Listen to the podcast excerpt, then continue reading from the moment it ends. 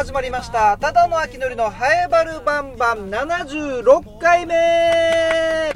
76回目もよろしくお願いします。あのこの配信日11月1日水曜日なんですけどもこの日がねもうあれですよ。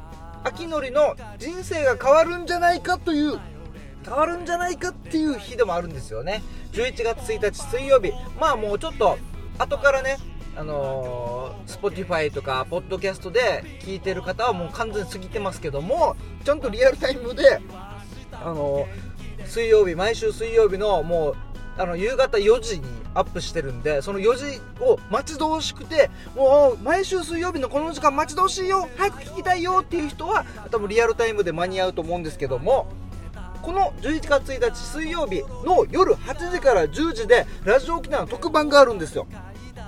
でもうき後から聞いてる人は特番があったんですよ。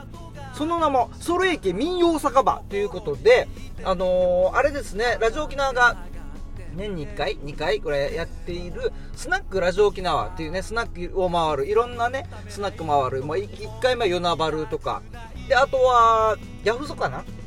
浦添市ヤフソ行ったり名護行ったりとかあったあのスナックラジオ沖縄のそれとはまた違ったやつでそれいけ民謡酒場っていう。民謡酒場を回るっていう特番があるんですよ。で、えー、パーソナリティが津橋真一さん。そして、えー、ミーカーさん。玉城ミーカーさん。の2人がパーソナリティでそのリポーターが僕ただの秋のりなんですね。はい。今回のそれ池民謡酒場のリポート先がですね、えー、花の沖縄市となっております。沖縄市のね、魅力をこのただの秋のりがね、えー、伝えますので、えー、ぜひお聞きください。11月1日水曜日の夜8時から10時の生放送となっております。ぜひね、ラジコでも1週間聞けますのでね、また間に合うよっていう方は聞いてみてください。お願いします。いやー、楽しみですね。今もうずっと聞いてますね。ずっと民謡を聞いてて、もう近いですから、で、これ内容どこまで言っていいかわかんないんで、ちょっともう言わないですけど、もう、本当はどこの店行くとか、誰に会うとか、もう、情報来てるので、それ言いたいんですけど、ちょっとどこまで言っていいかわからないので、まあその、お店だったりね、その方に関係する曲とかを聞いてますね。うん。民謡酒場絶対面白いっすよね。そして、絶対飲みたくなりますよね。ここが本当に秋のりの本当もう一番戦わないといけないポイントですよ。うん。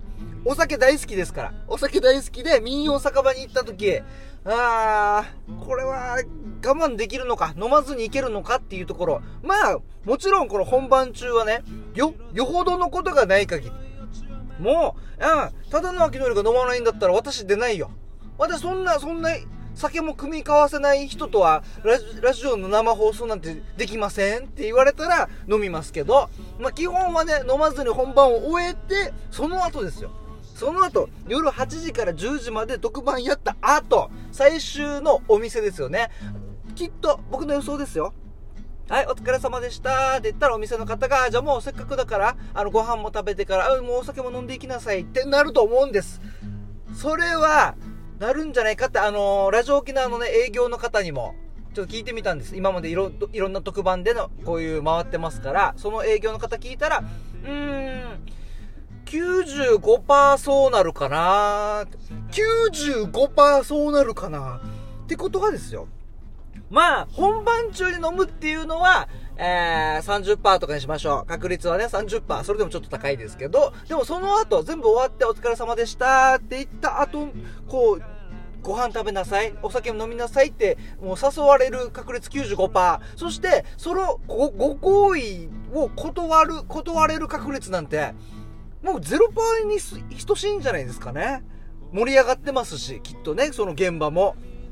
で、いいんです。もう僕は、だからもうラジオカーのこの、この日に徹して、えー、ローカルにも徹して、この、それ池民謡酒場にも徹して、あの、送ってもらおうかなとラジオ沖縄で送ってもらえれば、あの、ラジオカーに乗ってそのまま現場行って、そこからお家に送、お家に送ってもらうのか、まあ沖縄市近いですからね、タクシーで帰ったりとか、できると思うんです。なので飲みたいんです。お酒大好きだし。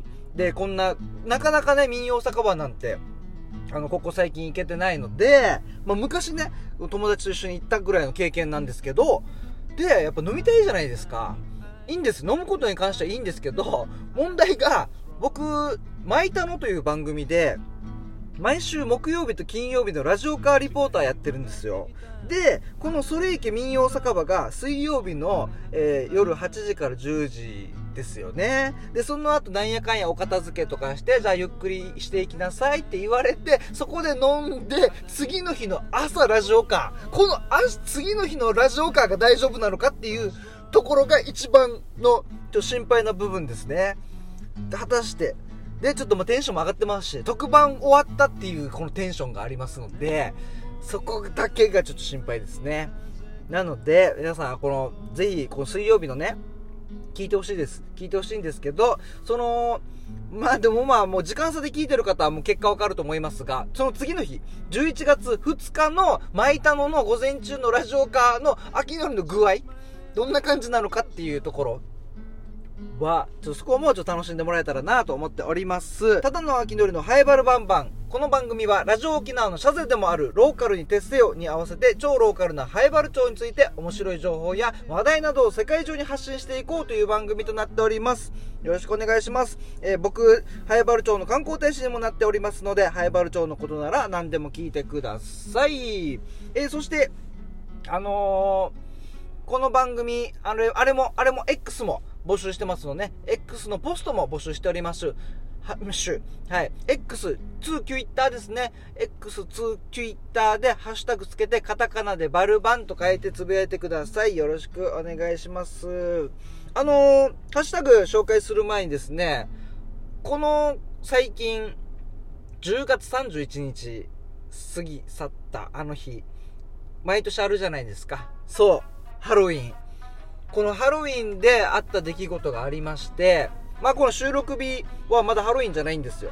僕この収録してる時はハロウィンの前日なんですけども、あの娘、3歳の娘、うーちゃんっていう名前ね、あだ名のね、うーちゃんって娘がいまして、そのうーちゃんの保育園でハロウィンの日は仮装してきていいですよっていう保育園から言われる、言われるんです。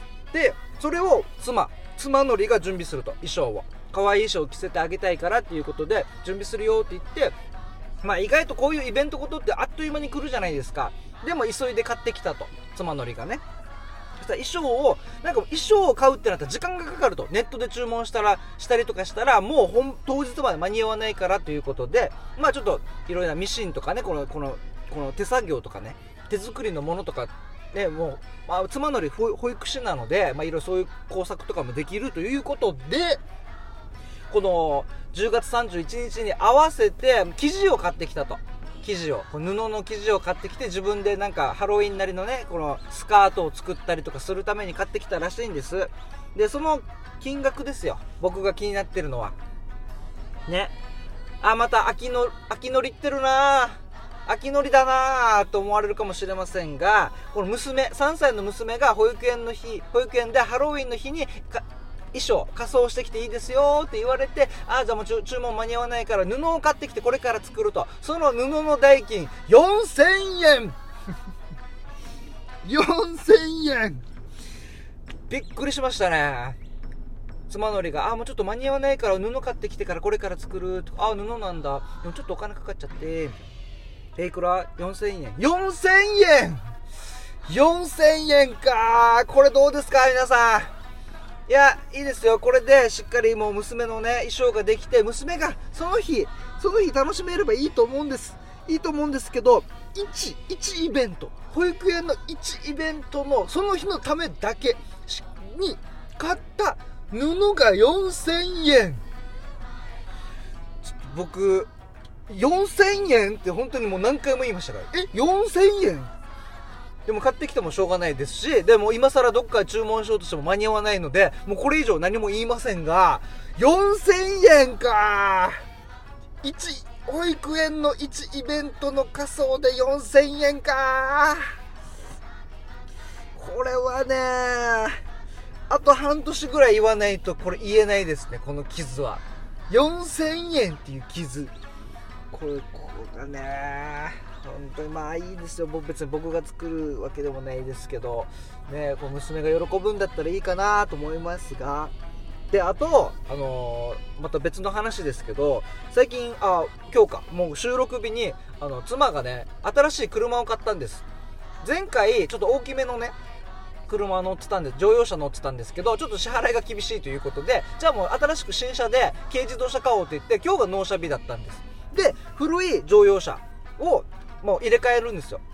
まあ、これもこの古いやつ古い乗用車ももう大事に乗ってたんでもうそれを買い取ってもらったら今までのこの支払いとかも全部なしで大丈夫いけたんです。だから新しい新車新車の支払いからスタートなんですよ。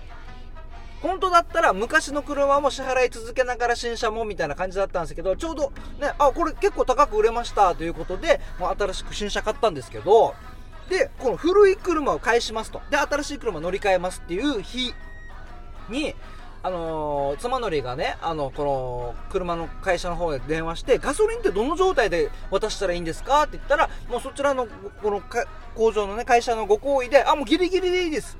ガソリンもどうせ、もう、すぐ僕らの方で入れるんで、ギリギリでいいですよ。そんな入れなくていいですよ。って言って。で、それで妻のりも、あ、わかりました。って言って。で、それで、まあちょ、ちょっと、その納車日までに、これ足りるかどうかわからんな、みたいな。これいいゲージいきそうだな、ぐらいの感じだったんです。この乗用車がね。だから僕も、あ、500円とか入れたらみたいな。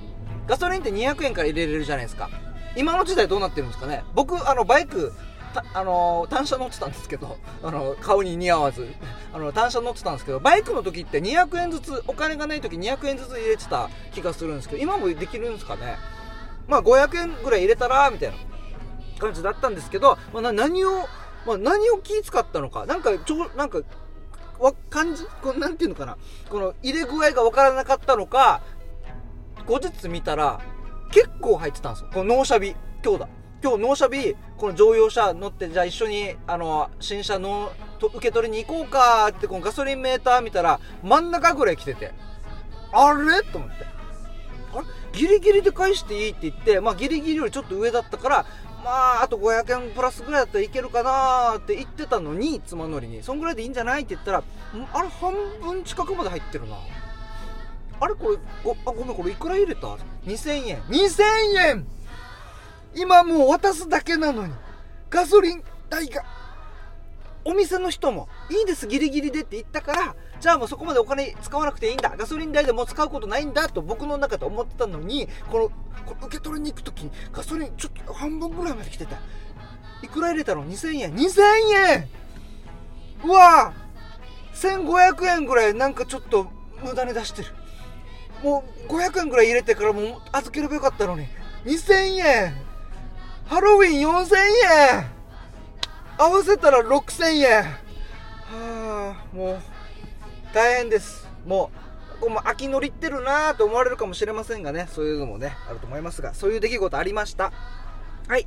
えー、ハイバルバンバンではツイートまあ、ポストもお待ちしております。そちら紹介しましょうね。ハッシュタグバルバン、えー、川崎のしおんさん、えー、川崎のしおんさんがいなくなったので、えー、ともぶんさん、え、3分48秒、えー、また出たよ。このドモブンさんの怖いやつね。ね？急に。えー、3分48秒。急に数字の4って言ってたくだり。鼻で笑っている霊の声。霊、幽霊のね、霊の声が。秋のり本人？同級生の傭兵っぽい感じはしたけど、オープニングは一人で撮ってるからありえないよね。生き量になって笑ってるとか。ドモブンさんマジやめてください、これ。ね？前回ですよね？このアルファベット ABC 表で、あの、F だけなんで数字の4束みたいな言ってるところ、3分48秒。もちろん僕一人で喋ってます、オープニングなので。そして、夜中撮ってますね、この回は。しかもこれ夜中の、あれなんですよ。おそらく、家じゃないんじゃない？家の駐車場だったか、もしくは事務所ですね。FEC の事務所の、本当駐車場で、夜、夜中撮った日もあるので、それかな？だとしたらめちゃくちゃ怖いし、聞きましたよ。3分48秒。確かに、ふんって誰か笑ってる。鼻で。秋のりのような感じもするし、じゃないっちゃじゃない感じもするし、ちょっとマジであの、ともぶさん怖いんで、やめてください。もう怖かったんで、今日今、夕方に撮ってます。死に明るい。夕方ちょい前、みんなまだあの仕事帰らないぐらいそろそろあもうちょっと就業時間だなぐらいのすごい幽霊が絶対出ないだろうっていう時間取ってますからねともむさんはいありがとうございます。続いてハッシュタグバルバン。いよこさん。おおいよこさん。どうしたんですか？お久しぶりです。おおおじいちゃんは獣医師だったんだね。かっこいい。えー、23回目。え23回目の放送を聞いているってことですか？ごめんなさいあのいよこさん今76回目ですね。ええー、50 54回前のこうあれ何配信聞いてるってことですか？あでもどんどん羅列してるんで読みますねいよこさんえハッシュタグバルバンつかしいとつかっていい初めて聞いたおばあはすごいよ秋のり祭りバルバンを連続で聞いてますうん、ハッシュタグ、まだまだ聞いてないのがあるよ。26。まだまだっすね。やっと、やっとあと50回ですよ。だって、よくさんその次、キャリア教育いいね。秋のりの友達すごいって。まだキャリア教育コーディネーターで、なんか文字、ボケてない時代のやつですね。きっとこれね。えー、ラストよこさん。22から29まで聞いた。残業の時にまた聞くって。はい、よこさん、本当にまとめ聞きありがとうございます。ただね、まだまだですね。これは、あと50回でしょ？大体1個30分でしょ？いやーもうこれ、1年ぐらいかかるんじゃないですか？もし、1年はかからんか。頑張って毎日聞いて半年ぐらいではおる、聞けるんですかね？はい、ようこさん、まあ地道にでいいので、追いついてください。はい。かももう、中ぶっ飛ばして、最新から聞いてもいいですよ。えー、ラスト、ハッシュタグバルバン、川崎のしおんさん。ちょ、先ほどね、ちょっと変なページ飛んじゃってね、いなくなっちゃったんですけど。えー、川崎のしおんさん、2枚のアルファベット表、アルファベット表。そうそう、妻のりも注文してたってやつね。で、僕も注文してて、ただ、僕が注文してたやつって無料でもらえるやつじゃなくて、抽選で当たるやつだったらしくて、なんかクリスマスバージョンで、また違った ABC 表でしたね。うん。相変わらず、なんか問い合わせ来ますけどね無料体験しませんか？みたいなうんまあそういうもんですよね全てが無料なんてありえないうんえー、川崎のしおんさん。F は FEC でいいんじゃない？あそう。ABC 表でね。ABC でそれぞれ A はアポとか B はベイビーとかあったんですけど F だけ4って。まさかの数字の4っていう。あいいっすね。F は FEC でいいですね。フリーエンジョイカンパニーってやって。でディズニーとコラボみたいな。ね。これめっちゃいいかもしれないですね。意外と FEC ってあのー、ディズニーと関係あるんですよ。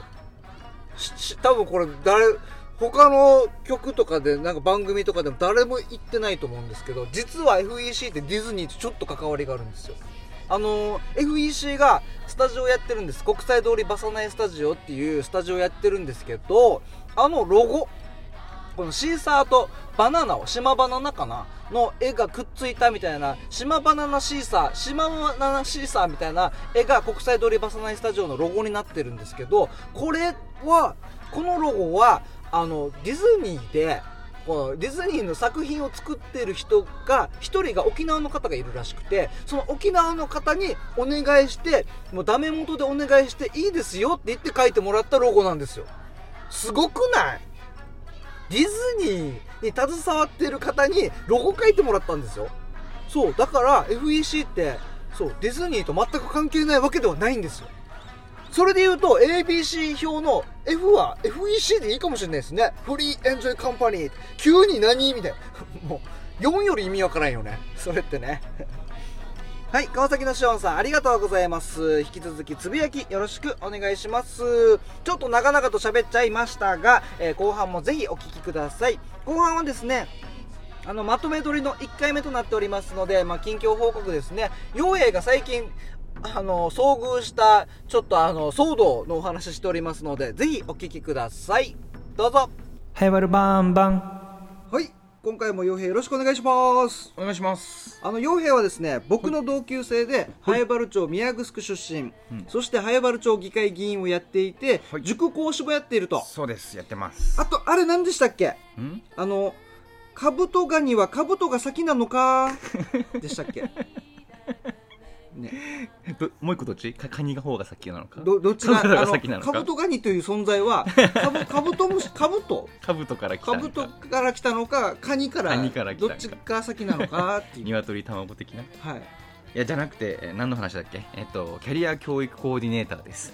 キャリア教育コーディネータコーディネーーター。はい。カブトガニはカブトが先なのか？ではないではではないないですねもうな何だったか忘れたよもう。何の話だったか忘れたはいえー、と毎回傭兵とはまとめ撮り1か月分やってるんですけども、はい。それの、えー10回目になるのかな。おお取ってきたね結構ね。はい撮ってきましたけども、はそれの10回目の1本目ということで、はい。えーまずはここ最近何がありましたか？はいえっとね最近あの今10月30撮ってるんですけど30日に。うん。この先週ぐらいまで1週間ぐらい県外に研修に行ってたんですね。ほうほう。議会の研研修で。修あ議員の皆さんそうとそうそうそうそう。行くわけ？そうなんですよ。議会に議会の委員会？うん。福祉系とかを見てる委員会で視察研修っていう形でほう。大阪とか奈良のこの他の議会さんたちがどんな取り組みしてるかとかそういうのを見に行ったりしたんですね。まあ、確かにね自分たちの町のことだけじゃなくて他のことを知ってからそれを盛り込んでみたりとか取り入れたりとか、ね、先進的な地域をっていうことで、ま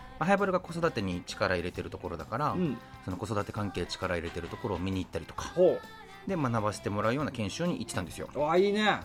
で、あのーまあ、水木金っていう形で皆さん他の委員議員の皆さんと行って、うん。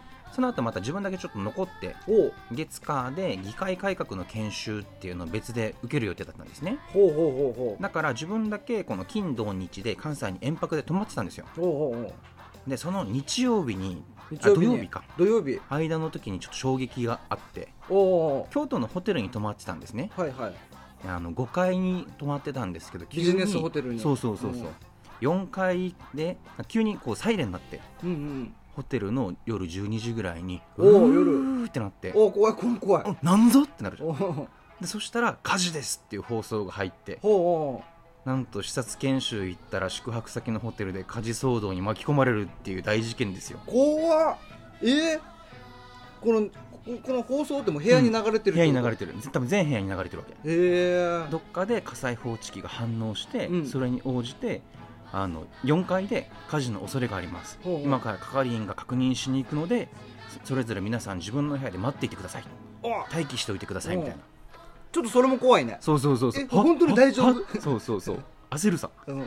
であの、まあ、荷物とかも散らかしてるから、うんうんでも可能な限り一応持っていきたいさね、うんうんうん親父消防士だから、うん。こういう時は何も持たずに逃げろって言われてるんだけど、うんうんうん。だけど、まあ、貴重品とかいっぱいあるから、ちょっと荷物は止めてこのそうだね。待機しておいてくださいね。せめて時間ねちょっとスマホとね財布は持ちたいよね。そうそうそうそう。ああと洋平の場合はねこのキャリーバッグの中に本がいっぱい入ってるあから大事な本もいっぱいあるから。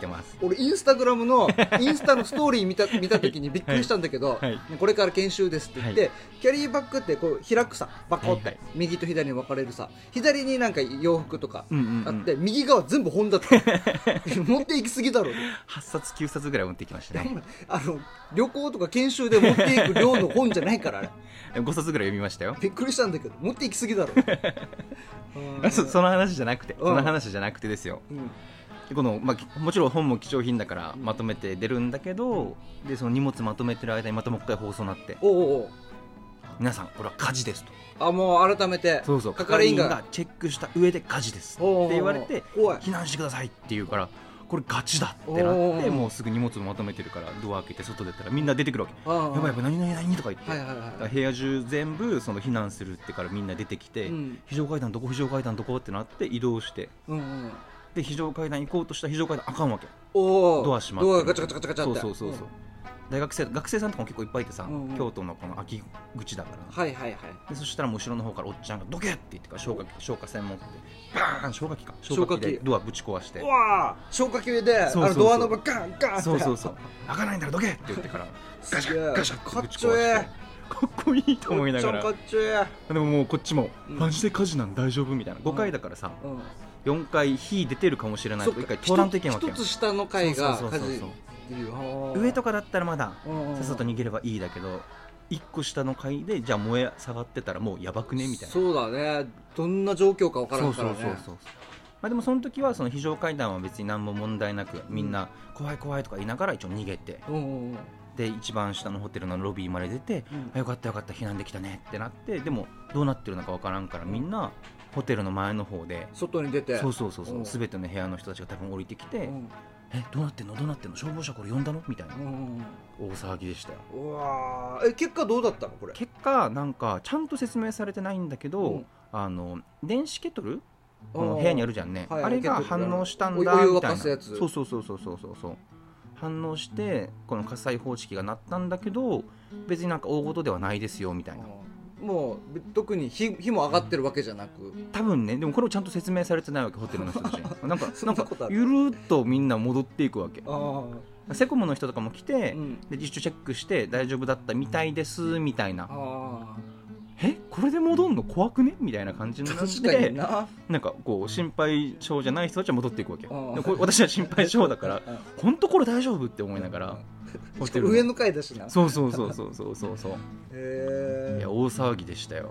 まあ何かのまあうん。このケトルの反応で、うんうんうんけ警報が鳴ってみたいな。そうそうそう。なん沸かした湯気とかが出たのかな。ああ湯気がセンサーに引っかかってねみたいな。そんな感じなんじゃないかなとは思うんだけど、うんまあ、それにしてはじゃあなんで係員チェックした後火事ですって言ったのみたいな。うんそうそうだよな。係員チェックしたんでしょみたいな。まあ係員的にもこれこう怖いこの判断怖いさ、うんうん。うん怖いねまあ大丈夫だろうって言って何かあった時怖いからいやもうこれはもう火事とうんうんうん。言おうと、後からまたあやっぱ火事でしたって放送できないから、ね。そうそうそう。そうだよなまあ、何もなかったからちょっと笑い話的にはなるけどさ、うんうんうんもうその時はえマジ？え俺下手したら死ぬ？えみたいな。それ思うよな。パニックですよ。夜中の12時でしょ？そうちょっと寝ついたかなぐらいの時の30分ぐらいしああみたいな。へバタバタでしたよ。ーこれ疲れるね、うん。ちょっとね体力奪われるね。こんなことってあるんだって。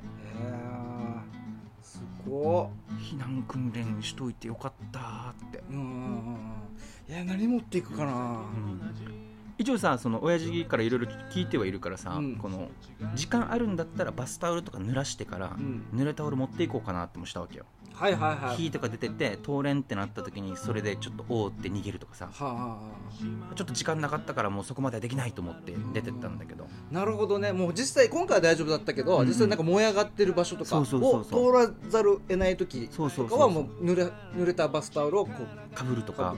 あの革靴とかもさ溶けたりしたらあの溶けた革でやけどしたら大変らしいわけよ。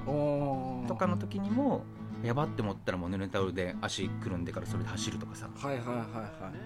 あとはその何？口を押さえながら逃げるさね、うんうん一酸化炭素中毒で煙吸いすぎて倒れるみたいなこともあるから、これはあのなんていうかな。でそれを吸わないようにこのちょっとかがんでとか口元もタオルでなるべく押さえてとか一応避難訓練の時にあってさ、うん。ああったあったあった。後から思い出しながらうん。ちょっと口隠してやるんだけど、うん。他の人たちみんな怖いねって言いながら普通だわけよ。あ ええお前らもうちょっとなんか対策しれみたいな。あ大丈夫と思ってしまうんだよな、うんうんうん。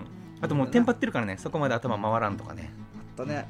大お菓子も。そうそうそう。お菓子持ちなんだった？これ。あれない？コロナ禍の時代さ徐々に増えてったよね、確かに。最初お菓子だって。よにだっただった。幼いかけない喋らない。そうだそうだそうだ。めっちゃ喋ってたよ。う。んでなんか中学校上がるか上がらないかぐらいの時にお菓子ももうが入ったね。戻らない。か戻らない。戻らない。お菓子もちちなんだろう。ちって何？ち近づかないだ。近づかない。あ火にね。うん。はいはいはい。どんどん増えて。確か すごいそうそういうのもあるんだなと思ったけどな、に改めてちゃんとチェックしとかんといかんなーってやっぱ思ったよ。うん。いざという時にね。お菓子持ちと、うん。イカのお寿司と。そうそうそうそういろいろあるけどね。行かないかかか帰らないかな。帰らない。ノーってなイカのお寿司はあれだよ。あのーこの連れ去りとか。あー。あっち系の用語で。はいはいはいはいはい。イカののの乗らないとか車に乗らないはいはいはいおおおお大きい声で助けよう。ああそう合ってる？合ってる？ボイボイボイボイ。すすはいす。すなんだろう？すす？すす。すって何？すすすぐ助けようよ。めっちゃ助け呼ぶじゃん。大事なことだから2回言うんだ。し知らせる。知らせる。死は絶対知らせるだな、いやこういうのもねあの覚えておけるといざという時の判断にねそうだね。あともう大事ですよ。110番と119番をしっかり認識しとくっていう迷ったら両方やりゃいいんだよねとりあえず。何番だっけって絶対なると思うんだよな焦った時って、なるなるなる。あとはその避難するさうん、なかなかあの消防車来ないわけよ。あこうみんな誰かがやってるだろうって思うみたいな話があるじゃん。はいはいはいはい。さすがにこのホテルの人連絡するだろうって思ってるから、うん自分たちではわざわざやらんじゃん、うんやらないね。けどなかなか来なくて結局来たのセコムだけだったから結局呼んでないんじゃんみたいな。ああ読んでないはずね、うん読んでたら多分すぐ来るもんね。そうそうそう本当に火出てたらこれ危なかったなーってうん改めて思いましたよ。スーパー指示する人っていうのが大事だよ、うん現場でねしっかり。大事じゃあもうちょっと気を引き締めるためのいい経験になりましたね。ホテルに泊まるときにはちゃんと非常階段がどこかチェックして、うん。少しいいホテルをなるべく選ぼうって思いましたね。あと本はもうちょっと少なめに持っていくっていう。重たい。単純に重たい。はい。あのおかげでガラガラキャディーケース取って折れました。重いからいいんだよなしかも文庫本ですらなかったし、ね、単行本だったしな 持ってった本だけで多分2万円分くらい持ってったんじゃないかな。はい。はい。じゃあまたまた次回もよろしくお願いします,、よろしくお願いします。ありがとうございました、は行きも帰りも毎日金ぐすく十字路